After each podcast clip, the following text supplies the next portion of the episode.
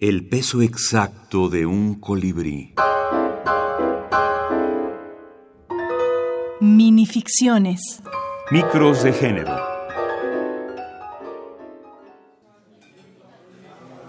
Violencia en la cantina.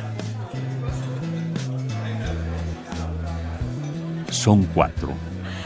Piden whisky, tequila, vodka y vino. Un plato de pulpo, bacalao y setas que circulan. Mucho picante. Mediodía. Yo me suicido. Sí, lo prefiero. Sí, no hay que perder la dignidad. ¿Que te limpien el trasero? ¿Que carguen contigo? No, gracias. Mi hermano dijo, es un chimpancé. Fue la última vez que visitó a mi mamá. Las amigas suspiran. Van por los postres. Primero dicen que no. Ante la lujuriosa carta, deciden finalmente compartir un modesto panqué de elote. Han arreglado su futuro. Antes de claudicar en la vejez y ser una carga para los hijos, como ahora sus madres lo son para ellas, se retirarán de la vida con dignidad. Llega el panqué, rey de la mesa. Otro suspiro. Lo dividen, pero salen 5 pedazos. El último queda intacto.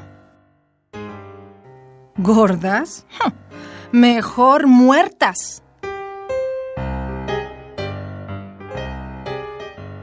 Lo que más me llamó la atención fue la propia violencia ejercida por las propias mujeres sobre sí mismas. Muchas empezaron a decir, yo la verdad quiero la eutanasia, yo prefiero que me ayuden a morir, yo me suicidio, yo no quiero que mis hijos carguen conmigo, sería la peor indignidad.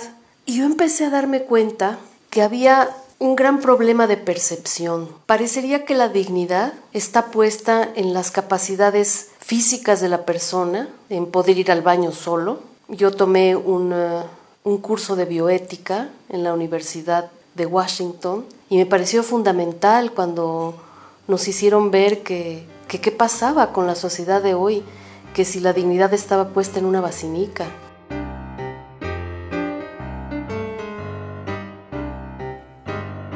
Ethel Krauze, escritora mexicana, doctora en literatura y profesora de posgrado.